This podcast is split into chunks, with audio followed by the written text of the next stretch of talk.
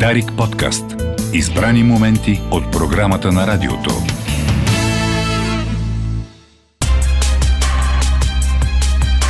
Игрите на ума. Радиопредаване на Дарик за модерните предизвикателства на умственото, душевно и емоционално здраве.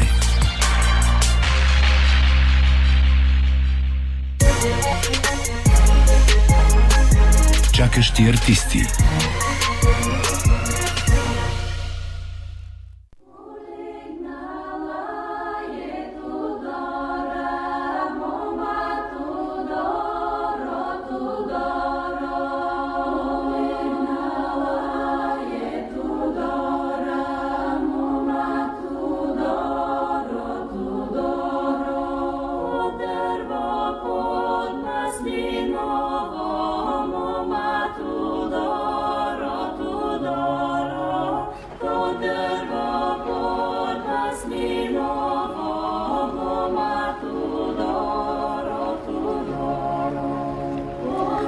Добър вечер, скъпи приятели и слушатели. Днес отново е вторник, часа е малко след седем.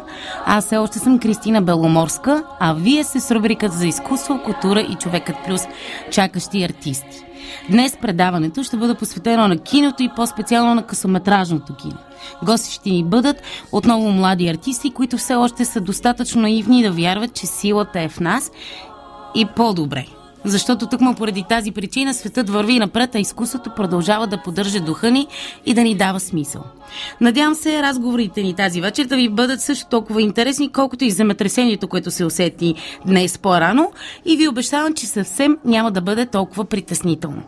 Чухте "Полегнала е Тодора" на "Мистерия на българските гласове", музиката, с която започва най-новия филм на Мартин Макдонах "Баншите от Инеширин", благодарение на нашия майстор на пулта, тон режисьора Боян Кокудов, който има грижата да ни поддържа в ефира на Дарик Радио, а в седем и трийсет и в осем и трийсет, веднага след предаването, ще чуете новините, прочетени от Биляна Бозинарава. Който все още не е успял да гледа филма на Макдона, нека го направи, нека поправи тази грешка, възможно най-бързо. Това е рубриката "Чакащи артисти". Аз съм Кристина Беломорска и този път ще си говорим за кино. Чакащи артисти.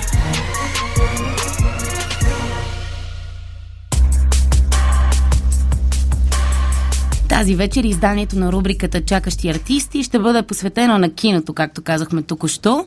И като мой пръв гост реших да поканя един от създателите на независимия фестивал за късометражно кино на Брега, Лора Декова. Тя е актриса, сценарист, преводач, завършва НАТФИЗ, Краси Сарафов. След това продължава образованието си в Париж, след това в Лос-Анджелис и заедно със свои приятели и съмишленици почти на шега дават началото на Международния фестивал за късометражно кино на Брега, който бързо открива както своите филми, така и своята публика.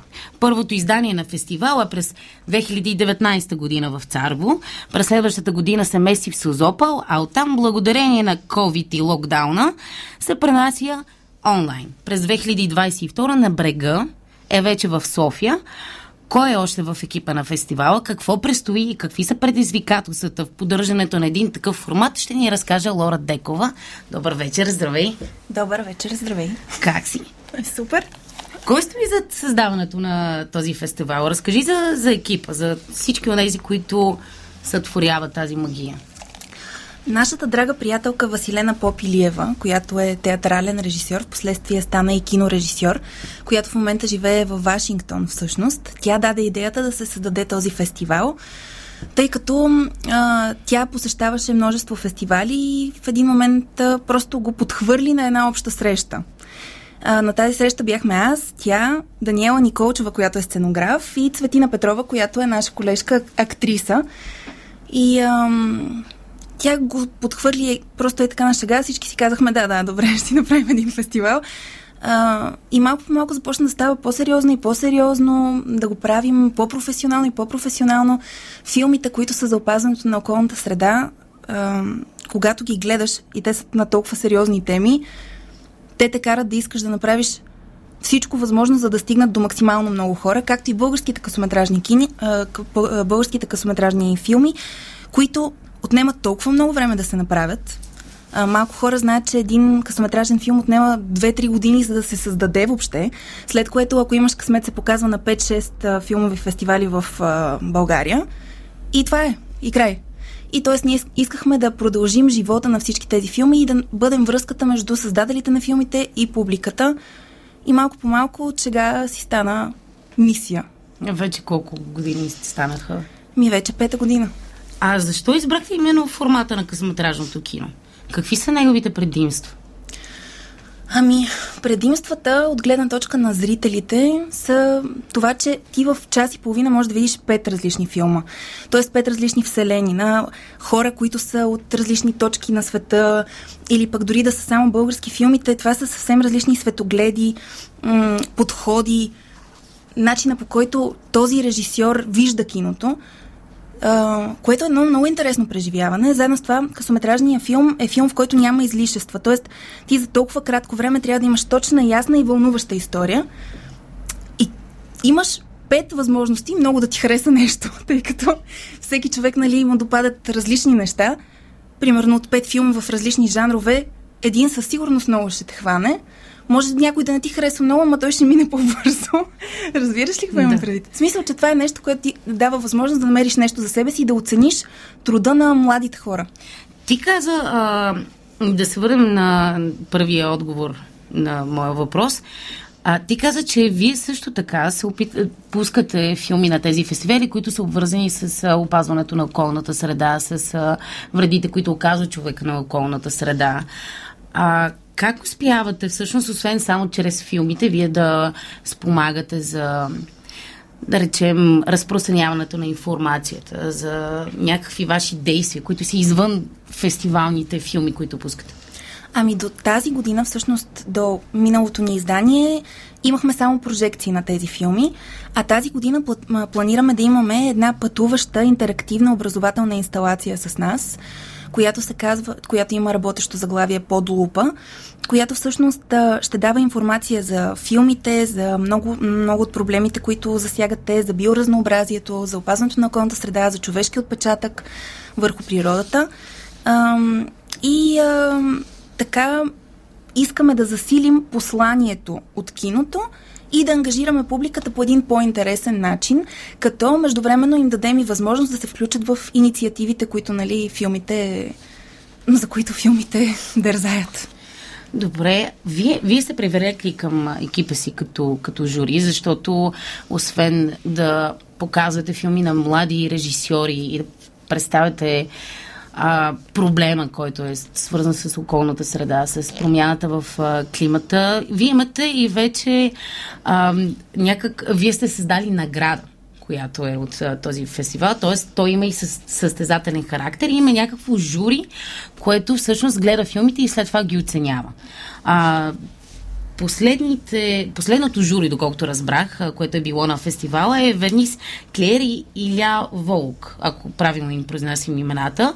За нашите слушатели, а, нека да уточним, че а, Вернис е основател на Първия съюз на преподавателите по актьорско майсторство, специалист е по работа с а, говорния апарат, работил с актьори като а, Венсен Касела, Моника Белучи, Жулет Бинош, а пък а, Иля Волк е режисьор, както и кино, така и театрален, който преподава в Нью Йорк и в Лос Анджелис. Как успявате да привлечете такова жури, което да участва в този фестивал? Как въобще се свързахте с тях? А... Те как се съгласиха да вземат участие? Дойдоха ли тук в България? Нещата онлайн ли се случиха? Ами, а, тук а, много ми помогна моето образование след НАТФИЗ, което беше в Париж и в Лос-Анджелис.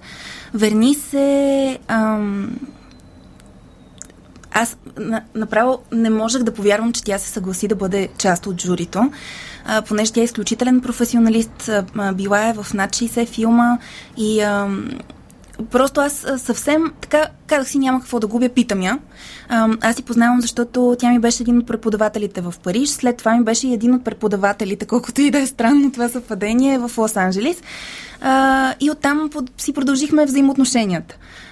И тя се съгласи, и с Илия също се запознах в Лос-Анджелис. Той е част от The Actors Studio там.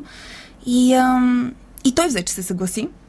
А, и след това имахме и българско жури, които бяха Ивайло Христов, Майя Виткова и Яна Титова. И общо взето тези петима човека, които между другото изключително страстно защитаваха своите избори а, и се бореха кой филм да вземе за музика, кой да бъде най-добрият режисьор. В смисъл, те взеха а, тази отговорност много насериозно.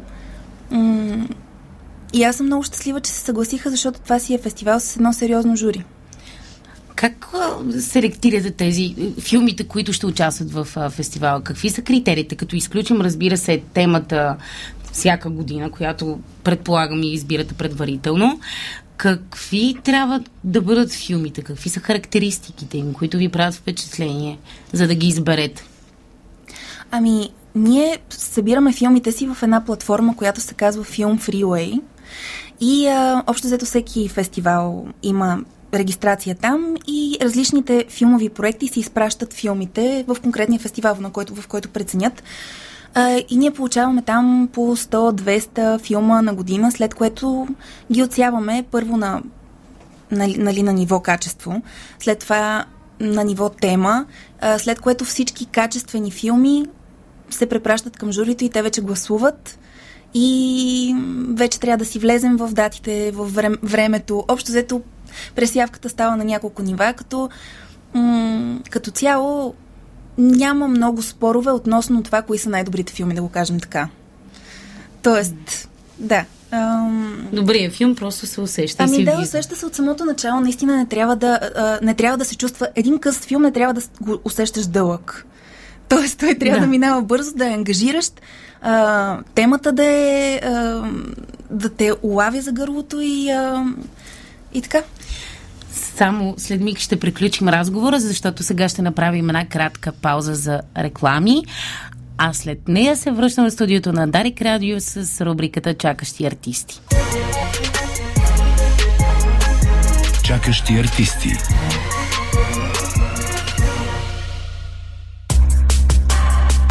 Здравейте, вие отново сте с Чакащи артисти. Аз съм Кристина Беломорска.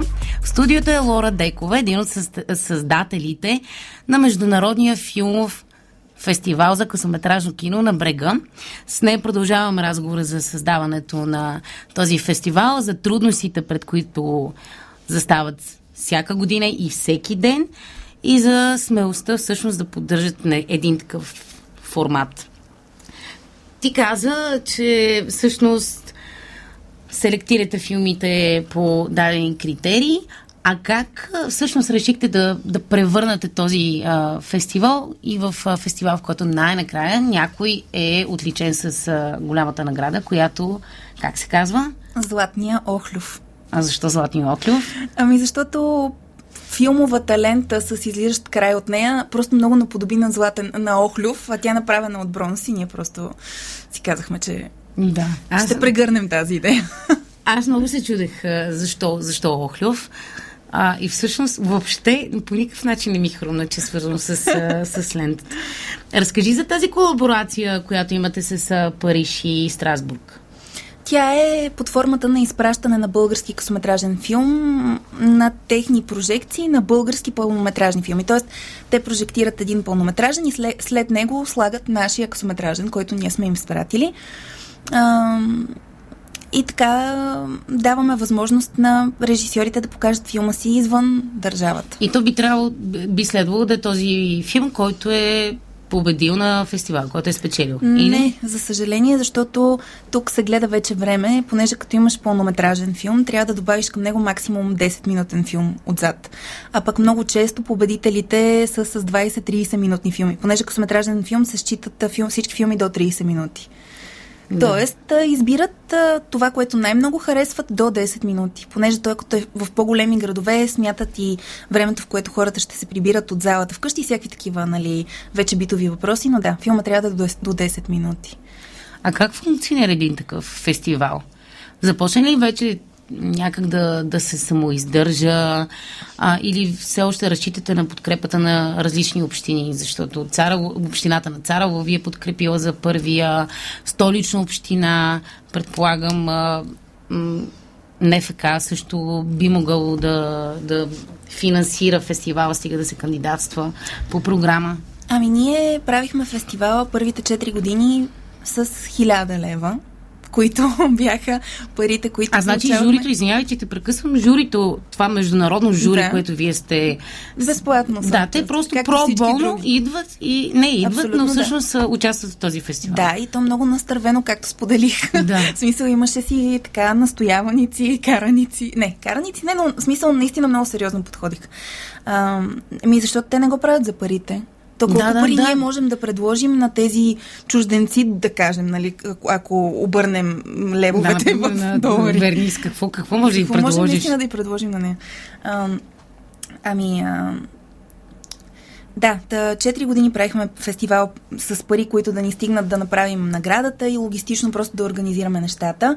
Подкрепата, която имахме от общините, беше логистична, т.е. предоставяха ни, предоставяха ни мястото. И всичко друго беше на зверски ентусиазъм и много, много безплатен труд. Тоест, аз ще преведа yeah. всички филми, ти ще направиш всички илюстрации, този ще направи рекламата, онзи ще еди какво си. И тази година за пръв път кандидатствахме а, към Национален фонд култура по програми социално ангажирани изкуства и публики. Спечелихме и двете, така че сега сме направо на върха на... на кариерата си, да кажем, като фестивал. Да, ами то, слава Богу, че ги има тези програми, защото независимия сектор няма как да съществува. Ами има просто, нали, без, да правиш всичко безплатно. Е, да, което да. Но в един момент, нали, в един момент въображението ти стига зле и силите ти стигат. Да. А на шестнайсети сега в вторник предстои, предстои едно нещо, което вие го наричате вечери на късометражното кино в Ялта Арт Рум, и в него а, в този, тази вечер всъщност ще се прожектират четири филма. Два са на режисьора Димитрис Георгиев, който ще даде малко по-късно. Пет са филмите, така ли? Да. А, два са на Димитрис Георгиев, един на Мари Росен, един на Ради Стоянов, който също е бил в студиото, и на режисерката Станислава Айви. Нали така? Да. А какво ги обединява тези филми? Нека кажем само имената, филма, който всъщност е по твоя идея и ти си написал сценария и участваш в него, се казва "Душата си отива". Да. На Мари Росен филма се казва "Рак, умар и скарида". Стрида. Стрида. Да. Скарида. Стрида. Добре, няма значение. Аз даже тук съм написала риба. Просто чудесно. Да. А, другия филм на...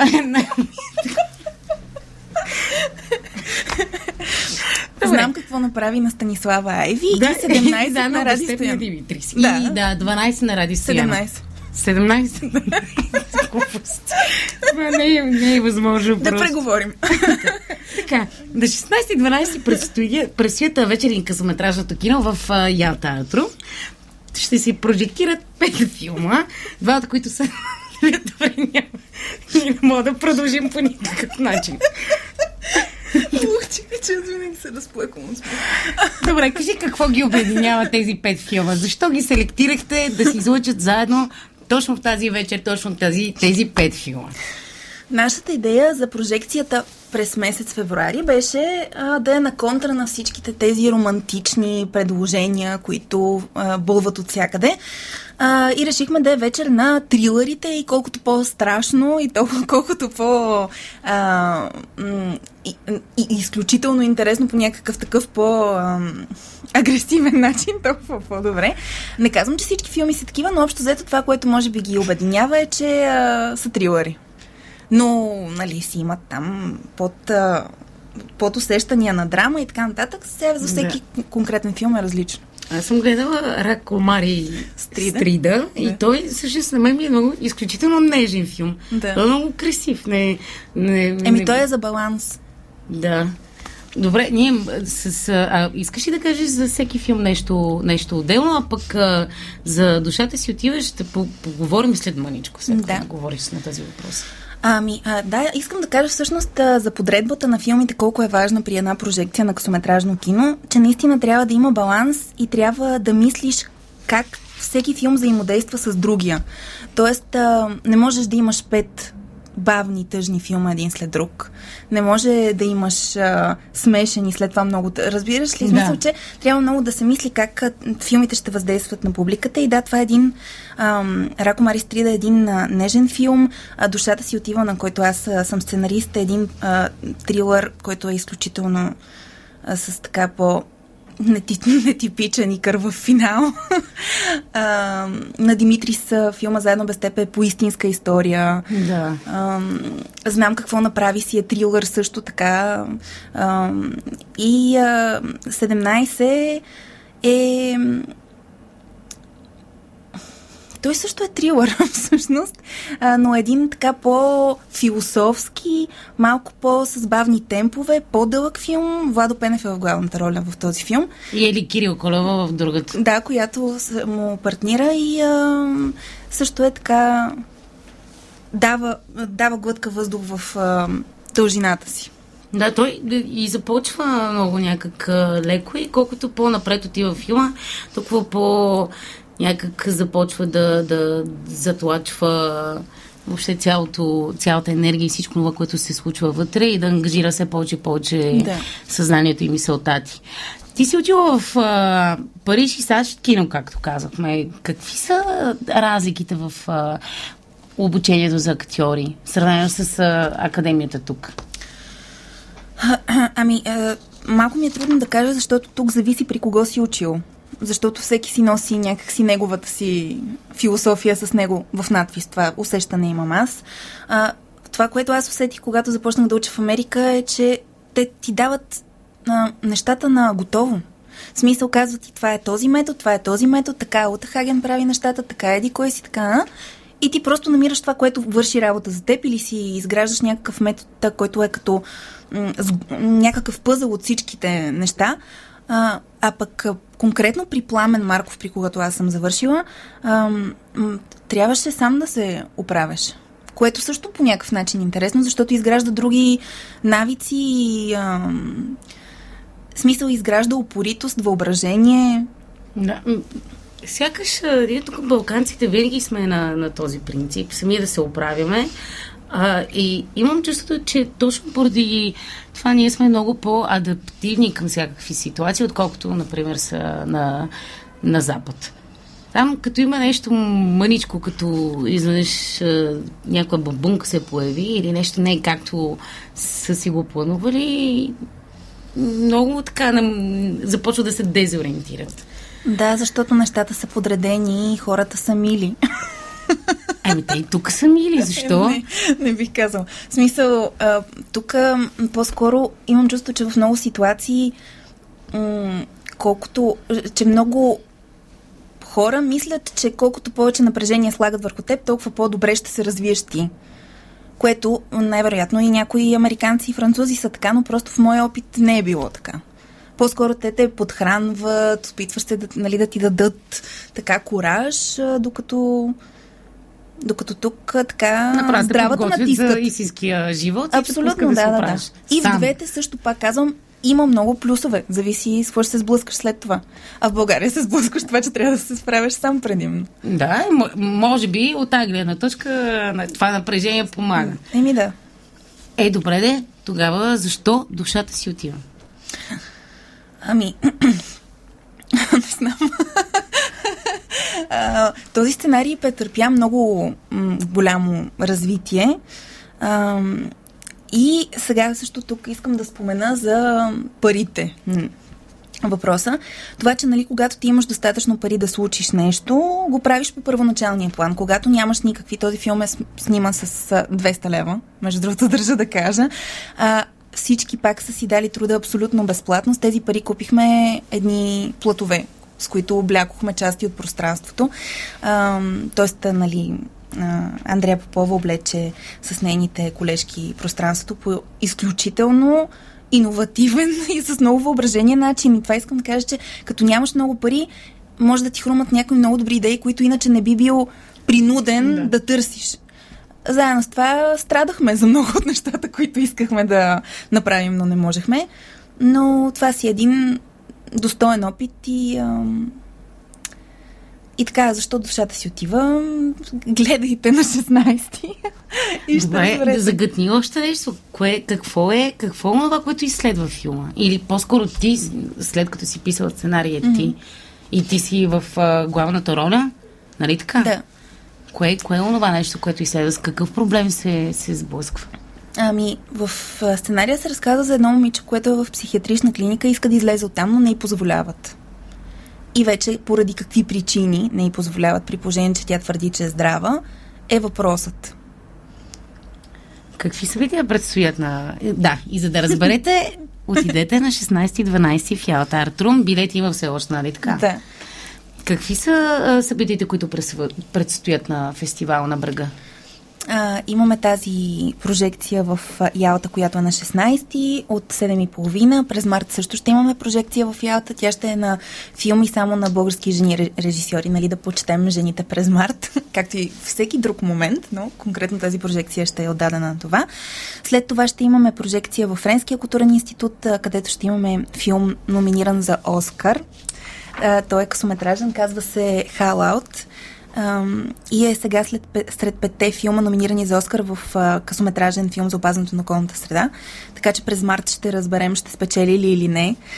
Uh, това е също един uh, много интересен филм за моржовете в Сибир, за разтапянето на ледовете и как те нямат място в uh, водата, нали, да, uh, къде да, uh, да се качат, и затова се избиват от претъпкване на сушата на островите.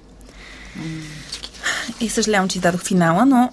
Нали, това е документално кино. Да, да, да. В смисъл, че да, това е реалността. Да, това е проблем, който има. И ако гугълнат хората моржове, ще видя, че да. няма къде да ходят. Да, да, и това, това е много интересно за късометражното филм, кино за опазването на околната среда, че всеки филм ти, първо, че са изключително добре направени кинематографично, супер красиви са, много професионално, т.е. не си представяйте някакъв скучен документален, нали, така чисто информативно заснет филм, не, изключително интересно заснети филми, много добро качество, които ти представят един въпрос, неговия проблем и как би могъл ти да помогнеш за неговото разрешаване. Което е супер. И да, е хубаво, нали? Това е вашата цел и мисия също така. Да. Искаме да стигнем до възможно най-много хора. В смисъл, всичките, всички филми, които сме селектирали, заслужават да ги видят възможно най-много хора. И ам, след Френския културен институт имаме колаборации с Реките на София, имаме едно турне в Средногорието, а, което, където ще имаме кино на открито, ще имаме концерт, тази интерактивна инсталация ще пътува с нас, ще имаме почистване на района. А за кой район ще ни разкажеш малко по-късно, защото сега предстоят новините в седем и трийсет. Ще ги прочете Биляна Бозинарева. Връщаме се след малко. До скоро.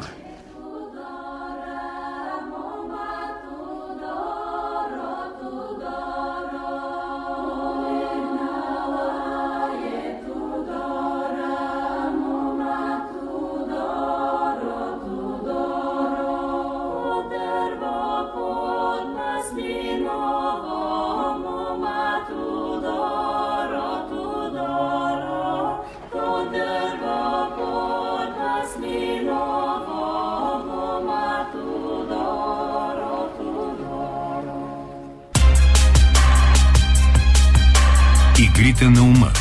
Радиопредаване на Дарик за модерните предизвикателства на умственото, душевно и емоционално здраве.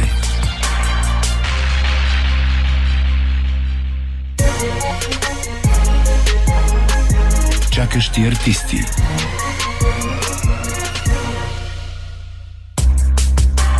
Здравейте отново от студиото на Дарик Радио. Аз съм Кристина Беломорска, това са Чакащи артисти, до мен е Лора Декова, която говорише и продължава да говори за Международния фестивал за късометражно кино на Брега. И сега ни отговаря на въпроса какви събития предстоят на фестивала през тази година.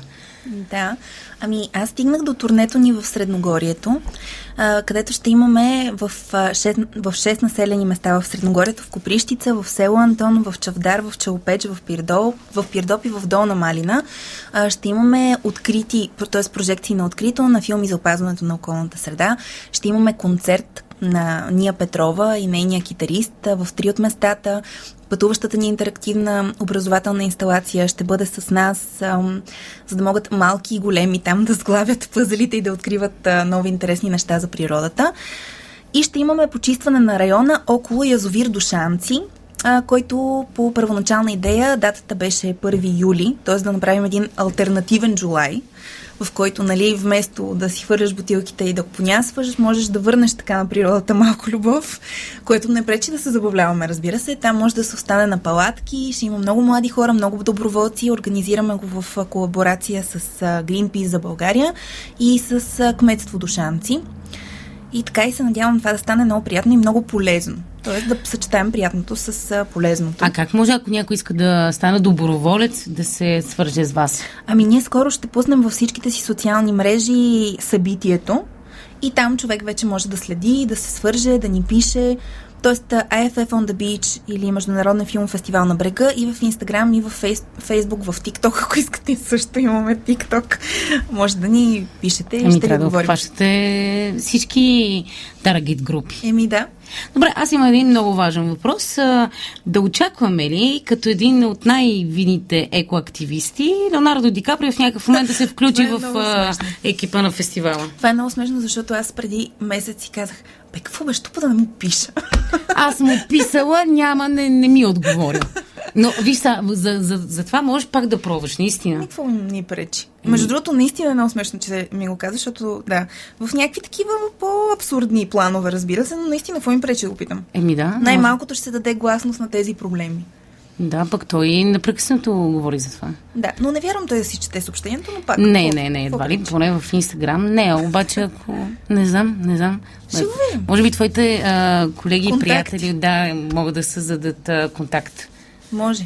Ще го видим. Няма да разчитаме на това, но... Може да попробваме. Можеш да ми се обади за доброволец, ако ще да се получи така. Добре. Какво го очаква българското късометражно кино? В какъв смисъл? Във всякакъв смисъл. Какво го очаква? Да. Това е някакси толкова обширно като въпрос, че наистина не знам какво да кажа. Ами рубриката се казва Чакащи артисти.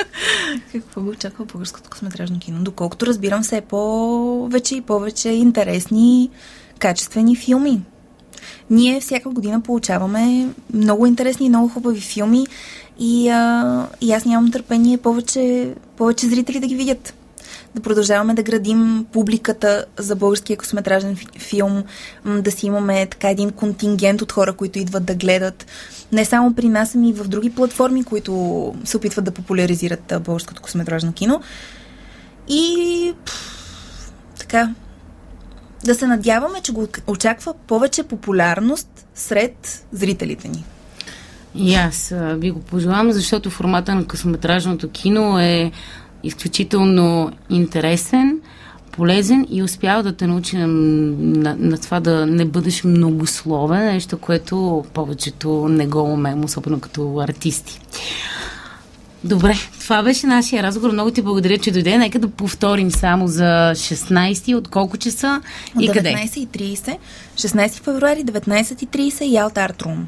И билети може да си закупите от PayGo, да пишете на страницата на Ялта Арт Рум или на място, или на, на място, да, или на вашата страница на Брега, нали така? Да. Добре, това беше всичко от разговора ми с Лора Декова. Ние ще се върнем съвсем след малко в студиото на Дарик Радио, където ще дойде Димитрис Георгиев, с когото ще си говорим отново за късометражно кино. Аз съм Кристина Беломорска и ще се върнем след малко в студиото на Дарик Радио. Tell me something, girl. Are you happy in this modern world? Or do you need more? Is there something else you're searching for? I'm falling. In all the good times I find myself longing for change, and in the bad times I fear myself.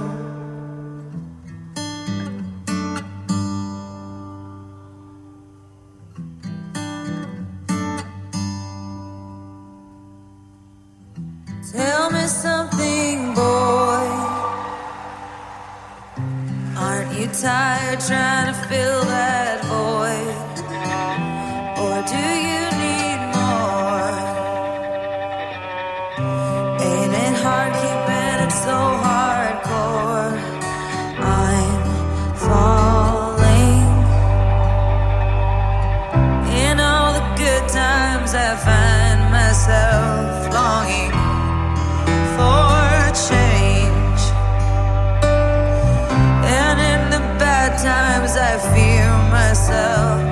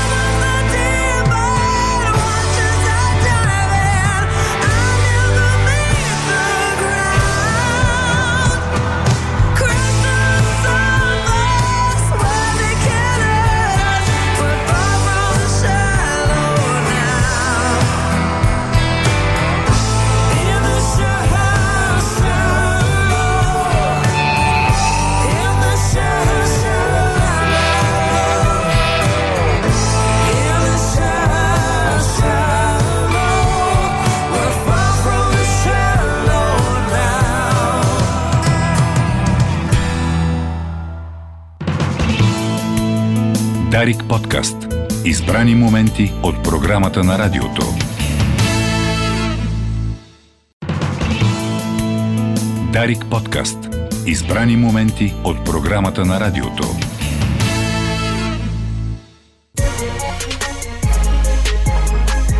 Чакащи артисти.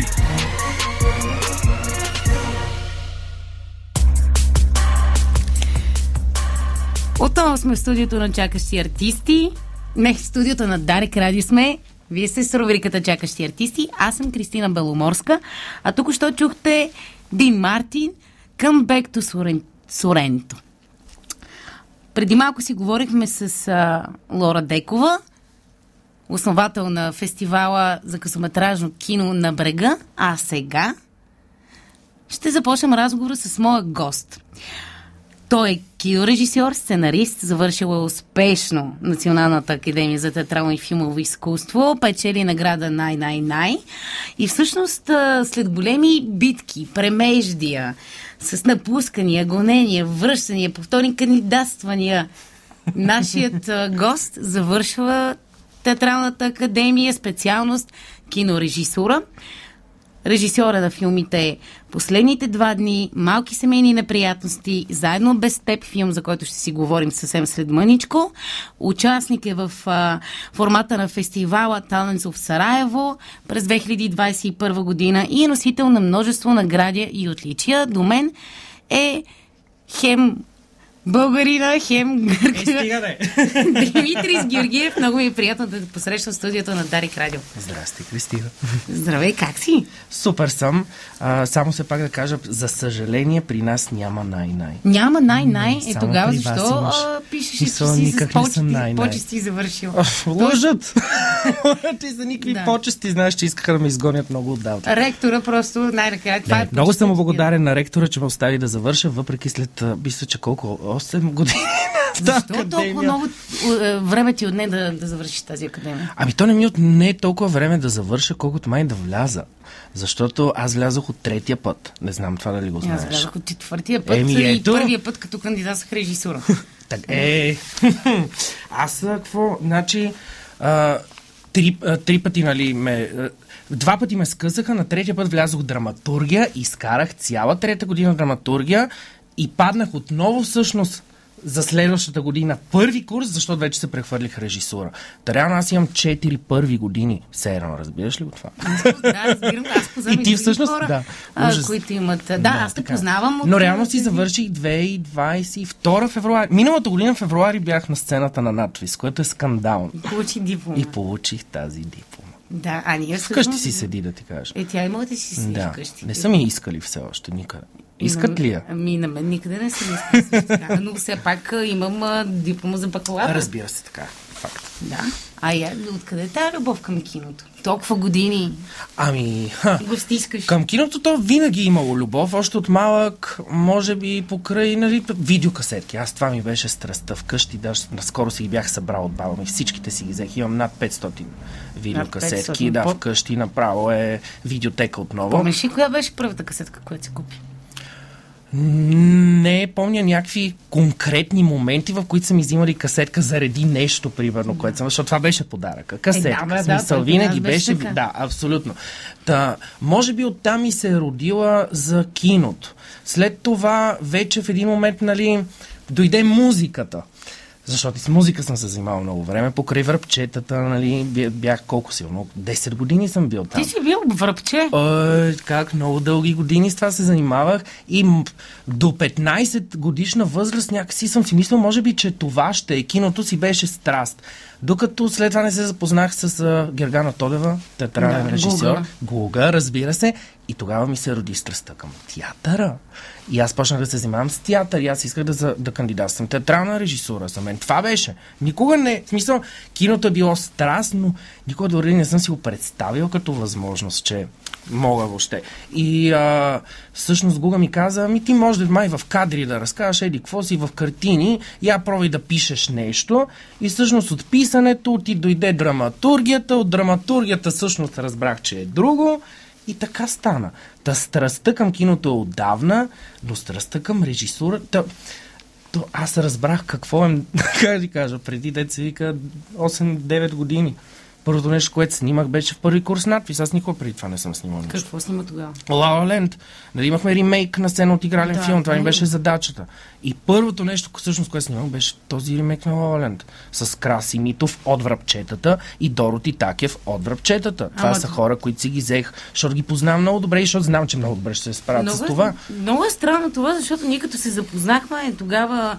А, ние бяхме в а, тези часове по, по драматургия. Mm-hmm. Не знаем защо всъщност ние от а, сценичния факултет а, се бяхме записали на тези допълнителни дисциплини. Ти не беше ли във всяка допълнителна дисциплина? На актьорите, да. Аз, на мен това е супер. Да знам, ево за което ти а, да, няк, някакси исках да проверя как се случват нещата в работилницата. Mm-hmm. Отделно не, че моята така неосъществена актьорска природа искаше да се проявява от време на време. Това е супер.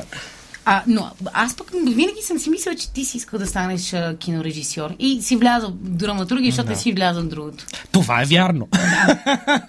Това Ама... е вярно, но... Нали? Ще кажа между нас да си остана, което звучи нелепо. А, но а, всъщност за годината ми драматургия в НАТФИЗ аз научих много, много повече от всички... От трите години после режисура в НАТФИЗ. Наистина. И като практика, и въобще като структура въобще на филмов разказ, всичко, всички тези неща аз ги научих първата година, когато влязох в режисура, почнах да ги практикувам и някакси да, нали, да осъзнам всичките си грешки, глупости и така нататък, и да, да, да се опитвам да градя. Но м- базата, мисля, че добре, че беше драматургията. Мисъл, имахме много конкретни лекции, ти помниш тогава. Много хубави да, лекции имахме. Да. Докато аз, примерно, при професор Дочо Боджаков, при когото завърши, за когото съм много благодарен, а, мисля, че общо да съм имал три лекции. При Стенли колко имахме? Да видите. Именно. Да бяха три семестра, доколкото Просто помня. Самата програма, нали, тя е такава на модули, учи много неща. И всъщност аз конкретни лекции по режисура съм имал всеки, нали, всяка година. А, пак си имам две-три. То така и в а, сценичния факултет. Да. Актьорството е, ти имаш а, всяка вечер, пък а, това... Ама всяка вечер. Нали, няма, няма... да, може да е сутрин. Да, да, в повечето да. случаи бяхме да, но вечер шест до десет, но, но от понеделник до събот, до неделя с два почивни дни. В тия да. два почивни дни бяха режисьорските часове. Да, окей, да, помня. Ти беше с Кай, спомня двамата. Да, и с... Да. Кой още беше ваш? Русица Бушнякова. Помня я, да. Руси. Какво стана с Роси? Друг разговор. Да, okay. Роси си има детенце и въобще е, се занимава вече с така и... тези неща, с да, които okay. ние още ги се мъчим. Okay. В едно твое интервю казваш, че никога не си кандидатствал по проекти за финансиране на художествени... Не бях. Да, не, не бях. Сега ще кажеш... Сега вече съм, че и двата пъти взех. А, така, добре. А тогава, преди да кандидатстваш, предполагам, НФЦ е било това нещо, как си успяла да набереш финансиране за своите проекти? Не съм. Повечето съм и без финансиране. А... Е, как може да правиш кино без финансиране?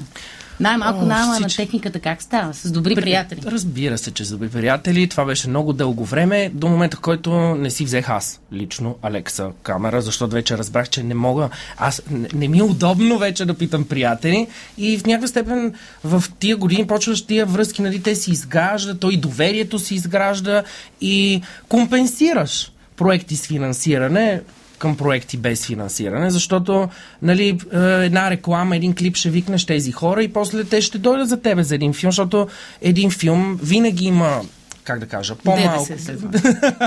по-малко бюджет, смисъл няма как. А, за първи път всъщност в момента снимам филм с истински бюджет и ми е такава, такава свобода и спокойствие, че не мога да повярвам какво съм правил до тогава, защото, нали, с Мари Росен заснехме пълнометражен филм, абсолютно без никакво финансиране, две хиляди и двадесета година, той още е в постпродукция, тази година ще има премиера, дай, нали, в живот и здраве всичко да е наред.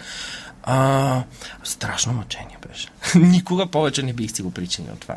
Буквално, мисля, че колко... Е, смисъл, то никакви пари, те са никакви пари в един момент. И то в един момент всеки почва да дава, дава, дава, дава. И да, то, нали, от никакво финансиране в един момент става някакво финансиране, неизбежно. Но реално тези пари си ги дал, нали, ти. Никой не ти е давал пари за филма. Слава богу, New European Wave Entertainment, която е една компания, която се така изгради още в моето начало на първи курс. Те имаха интерес да подкрепят моите проекти по всякакви минимални начини, каквото можеха, помагаха, даваха и всъщност тях на помощ. Аз реализирах първия си филм още в НАТФИЗ, в първи курс и така, нали, на... до ден днешен и всъщност с тях, с Теодора Младенова, кандидатствах в НФЦ и така сега спечелих първото си финансиране, което е копродукция с Алек Алексиев, го познаваш, Ноблинк, Ники Стоичков и така нататък.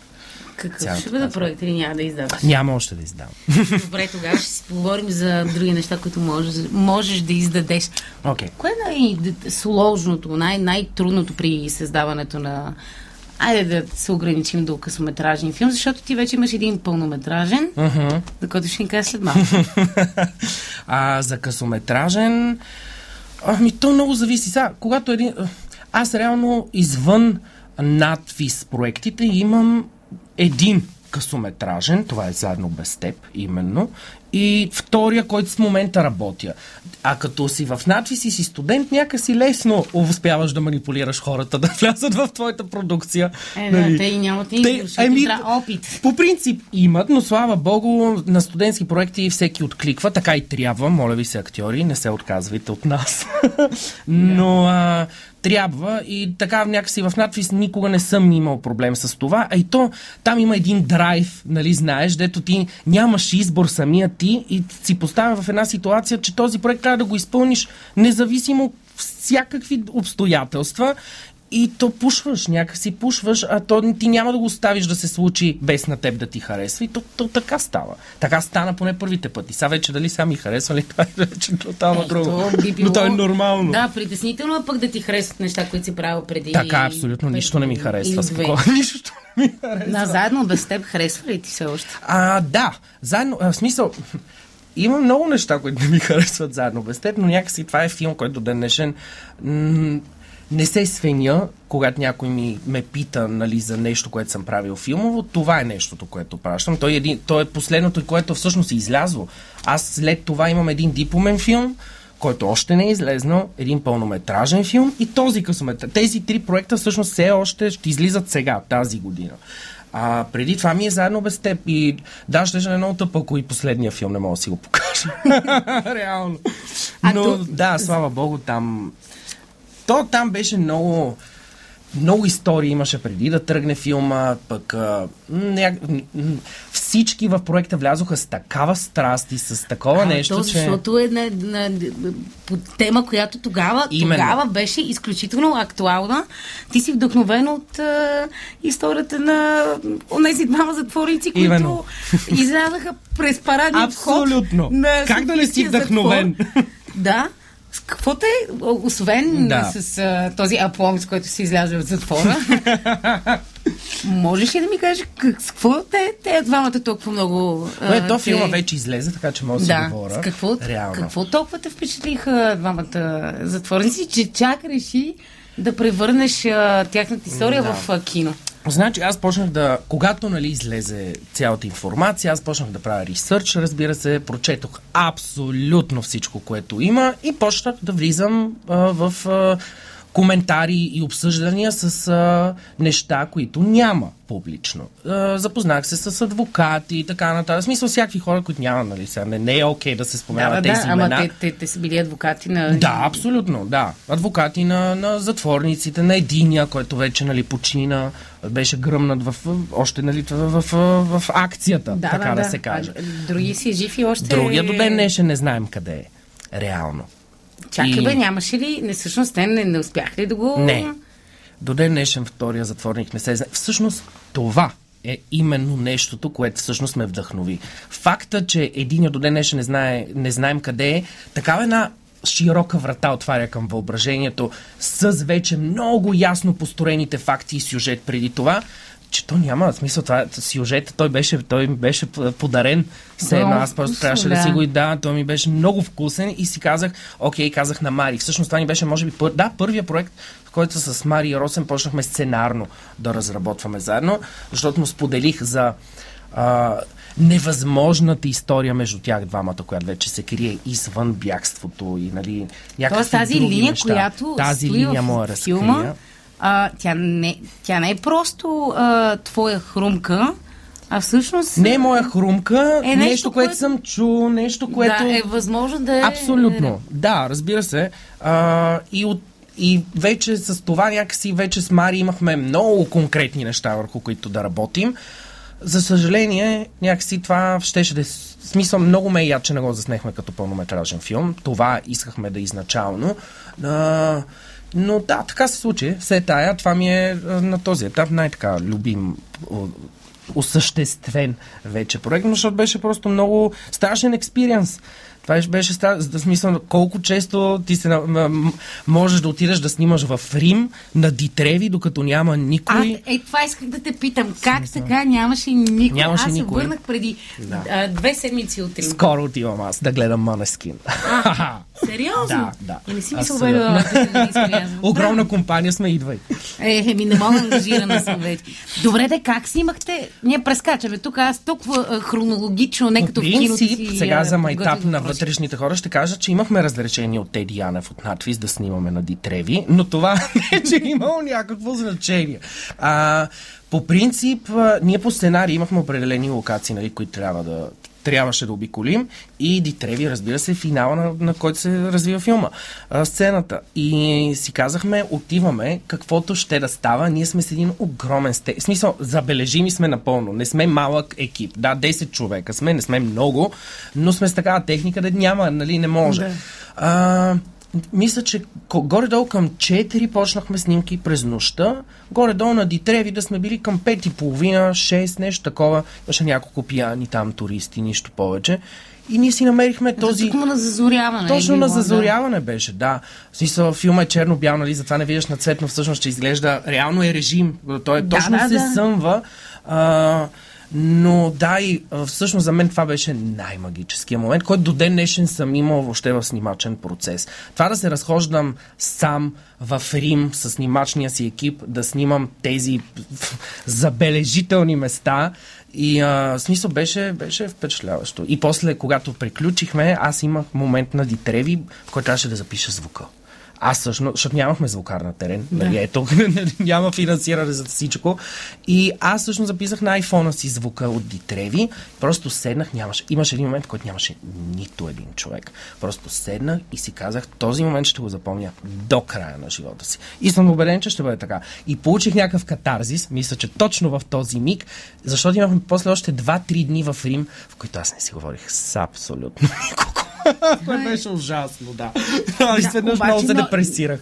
Изключително нормално, защото ти като влезеш в режим на работа и, и поддържаш един много, да, много някак. жесток интензитет и като приключиш всичко, да. и в повечето случаи аз съм примерно се разболявам. Ужас. Да, да. Ужас, това е много гадно. Е, не слава Богу, не.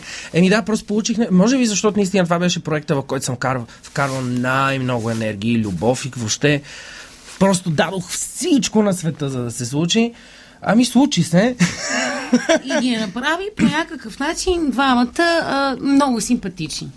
Дали? И това от една страна... Я кажи, симпатични че... ли са ти? Не знам. Че... Това ти го казваш. Има ами... хора, на които никак не са е, симпатични. На кого не са били симпатични? Сега, ти гледаш е, тези и хем можеш да се отчуждиш от това, че тук става въпрос за онези двамата да си избягали. Да. Виж, героя на Димитър много... трудно може да ти стане симпатичен. Дори във филма, според мен. Сега не знам, виж, сега ако актьора на теб ти е симпатичен, това е друго. Той е много готин. Той е много готин, разбира се. Ако, ако се проследи... Виж сега, ако не можеш да се инициираш с нито един в този филм, ти няма за какво да го гледаш. Разбираш ли? И за мен не беше важно, по никакъв начин не исках да оправдавам нито един от персонажите. Исках да създам мотивация, с която да разбереш кой, защо, какво е направил и оттам нататък вече ти сам да вземеш решение този човек дали ти е симпатичен, дали не. Защото дори аз не мога да кажа дали тия, тези персонажи са ми симпатични. Дори този персонаж на Стоянчо, който нали, накрая яде сандвич в Рим, въпреки че извърши от това убийство, аз не мога да кажа, че този човек ми е симпатичен, но мога да разбера защо го е направил. Именно да, някак да. много несъзнателно започваш mm-hmm. да става съпричастен на някого, който със сигурност е не, ами свършваш да си значи работата. Не, да, okay, не полярно различно от теб, обаче ценностната ти система mm-hmm. просто се сблъсква с неговия свят и сега ще ти казвам не, защо. Е Защото става, историята става въпрос за невъзможна любов, каквато абсолютно всеки от нас е изпитвал. И ето тук идва момента, в който ти, какъвто и да е персонажа, няма как това да не стигне до тебе. А дали е само а, тая невъзможна любов? Защото пък аз през цялото време си мислих за този стремеж към свободата, който е на всяка цена. А, да, така е, така е. Ами... Да, сигурно и това. Аз, може би, не съм се сблъсквал с теб. В смисъл, сблъсквал съм се с невъзможната любов. И може би това е нещо, върху което чести така се фокусира. Абсолютно. Абсолютно чести, Свети Валентин. С това съм се сблъсквал. С стремеж към свобода, някакси аз съм още деца вика на двайсет там, колко не искам да казвам. и осем. А, и не съм се сблъсквал чак с стремеж за свобода, нали? Не са ми вързали ръцете за нищо. Каквото съм си, каквото съм си причинил, аз съм си го причинил. А, да, нали, човек сам си е виновен. Абсолютно, абсолютно. Както казва Валери Божинов, за съжаление, човек не може да съжалява. Така е. Страхотно го е казал. Да, това е едно от малкото неща. Аз мисля вече да започнем и да приключвам предаванията си. Афоризъм. Добре, каква беше преподготовката? Репетициите с актьорите преди да започнат снимките? За, за да може... кое? За този филм, за заедно без теб. Да, за него си okay, добре. Чакай, после ще се приключим. Добре, време. Okay. За заедно без тебе подготовка... Хм. Uh, значи, аз ролята за Стоянчо, аз я писах за Стоянчо. В смисъл, аз знаех, че той ще изиграе тази роля пред, преди въобще, каквото и да е. Така че някакси тук беше лесно. За мен. За него ни най-малко, защото обърнаха се нещата от това, което си мислех. Uh, uh, когато търсих ролята на Митко, тук беше много сложно. Uh, и всъщност Стоянчо ме запозна с него, защото те двамата играят кукления театър. Той е куклен актьор. Митко, а той също. Прави, Димитър прави дебюта си в киното с теб. Точно лично. Така, да. Той никога не беше играл. И никога де, в кино. Както се казва, повлече крак сякаш. Слава Богу, много се радвам. Той ми звъни, от, от, ми звъни, когато има предложение за нещо, ми звъни да се консултира с мен, което така много ме радва. Мисля, много, много се радвам за което. Но Аз Митко, като го видях, той, нали, веднага си казах, окей, визуално, супер, много смешен. Той на, на линия, първата ми среща с тях беше в Синият лъв, буквално. Стоянчо ме срещна с а, Митко и си говорех с тримата и, нали, видях, че те са много готини и смешни. Окей, с Стоянчо, супер е това, нали, върши да, ми работа, да, да. Знам как да отработи и да извадя и другото, но Митко, аз нито го познавам, а другата част не знам дали съществува в него, защото на мен трябва Dark Side, ти видя, да, да, аз да. Търся Dark Side. И а, след това имахме едно четене на маса. Никога няма да го забравя. Беше, о, дано не ме слушат. Стоянчо, много извинявай за това, което ще кажа в момента, но когато го... Добре, не слушайте. Освен когато да чухме... Просто не знам дали това съм им го казвал на тях лично, а е, може би е хубаво първо да им е. Го кажа на тях, но на това четене на маса, където ние отидохме с Мари, сигурни, нали, че отиваме да слушаме Митко. Това, което чухме, беше пълен фейл, защото всъщност Стоянчо беше много далеч, а Митко повече се приближаваше до това и смисъл се обърнаха се изведнъж нещата. И почнахме всъщност на терен някакси... Хуб, много беше хубаво, че имах Мари. Под, в смисъл Мари, беше, това му беше първия експириенс на терен въобще а, преди неговия филм. Преди въобще той да реши, че иска да режисира собствен филм. И... А, там почнахме, нали, да, нали, работихме, той си подхвана единия, аз другия, разменяхме се и с двамата. И то някакси процесът се изгради по време на терен. Това мога да кажа. Не, репетиции не мога да кажа, че сме имали, защото бях шокиран от първата и може би не исках да има втора. Наистина, честно ти казвам, бях шокиран, си казах, леле, дано, дано. А тя ме изчета репетиция, тя се случи около пет дни преди снимки. В смисъл, не е като Тъма да сме време, имали да. Много. Да. Някакси стана ми ясно, че всичко ще е много страшно. Си казах, окей, запретнах ръкави и, и влязохме в този процес, който то беше, мисля, че десет дни. А най-трудното беше, че аз точно преди този филм снимах другия преди за НАТФИЗ филма. Защото това трябваше да е в НАТФИЗ проект. Да. Реално. Но когато разбрах, че по обективни причини не може да бъде, а, си казах, окей, това ще го изкарам от НАТФИЗ. Кои са обективните причини? А... Прекалено претенциозен сюжет. Рим. А, м- изисква се финансиране неизбежно. В смисъл, а, продукция, която просто НАТФИЗ не може да осъществи като продукция. Иначе те харесваха проекта, разбира се. А, харесваха темата за проекта. Не, не съм убеден за сценария. Не помня. А, м- така де. И... Аз тогава казах, окей, трябва да напиша много бързо филм за НАТФИЗ. Много бързо. И така написахме с Мари един филм за НАТФИЗ, това лято през зимата, не знам дали го знаеш. Гледал съм го. Да, записахме, написахме това лято през зимата, мисля, че за една седмица. И, и заснехме го и пет дни по-късно влязахме в Заедно без теб. В смисъл, беше много, много странен период, март месец две хиляди и деветнадесета. Никога няма да го забравя. Защо е толкова важна липсата на музика във филма? А... Ние чухме да. Песента от финала, да, така okay. започна нашия разговор. Да.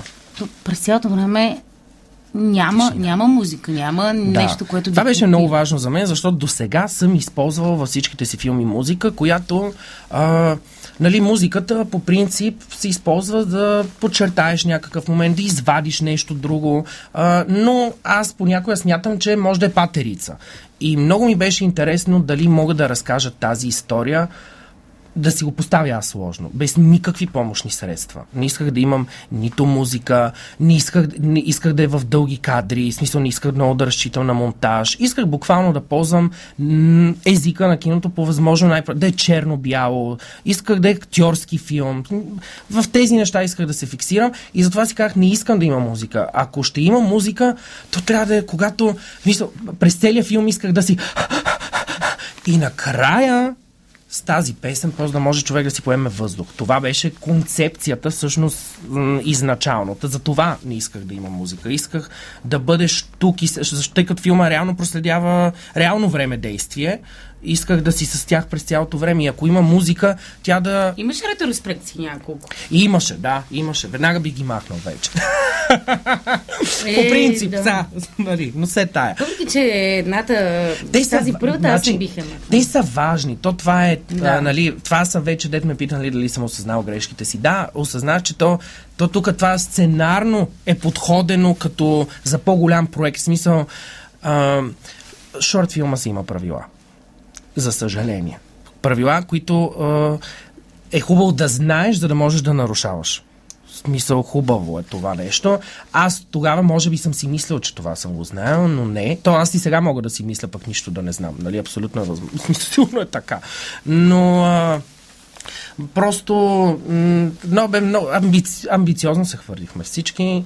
Надявам се, нали, филма, филма да е станал, филма да се харесва на хората, но просто е, тъй като е с много такова едно средно време траяне от трийсет минути, беше много сложно да намери своя път. Много сложно. Но въпреки това ходи по няколко фестивала. Ходи и удари, отиде на Берлинале. За мен това беше най-важното. Отиде в Берлинале, направи си премиерата точно по време на пандемията, всъщност, двайсета, нали тогава да. Беше? Да, двайсета тогава. Да, точно, разбира се. Не отидохме, разбира се. И си казах, окей, дарох всичко за този филм. А, получих не знам какво, да минаваме на следващия. Някакси такова беше, но много ми взе. Много ми взе този филм, от емо... емоционално ми взе много.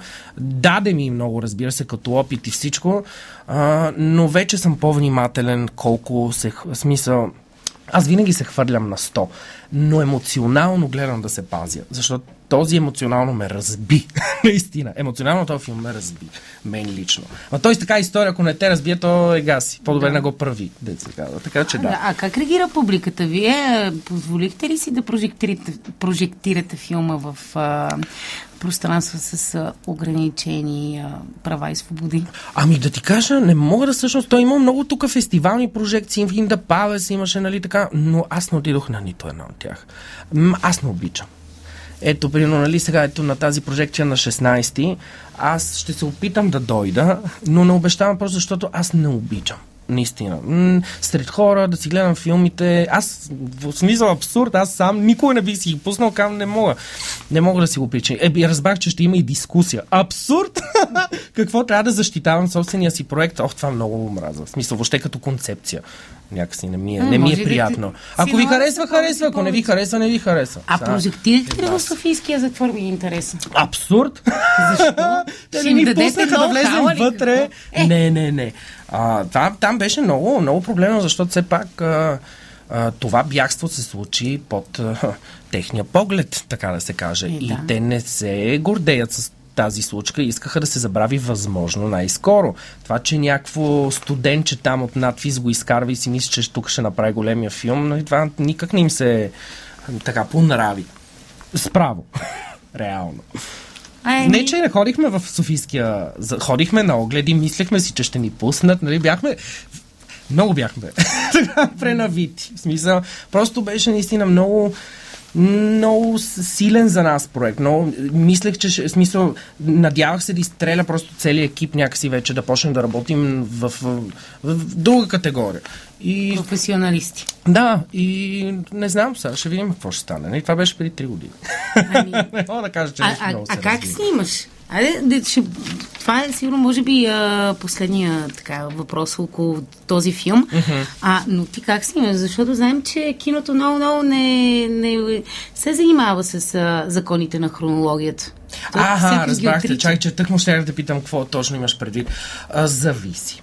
По принцип не, не снимам хронологично. Много рядко се е налагало. Аз нямам проблем да не снимам хронологично. В смисъл, аз ако знам... преди и след и защо и какво, все ми е тая дали ще снимам хронологично. Е Разбира се, че е по-трудно, но... Кой мисли за актьорите?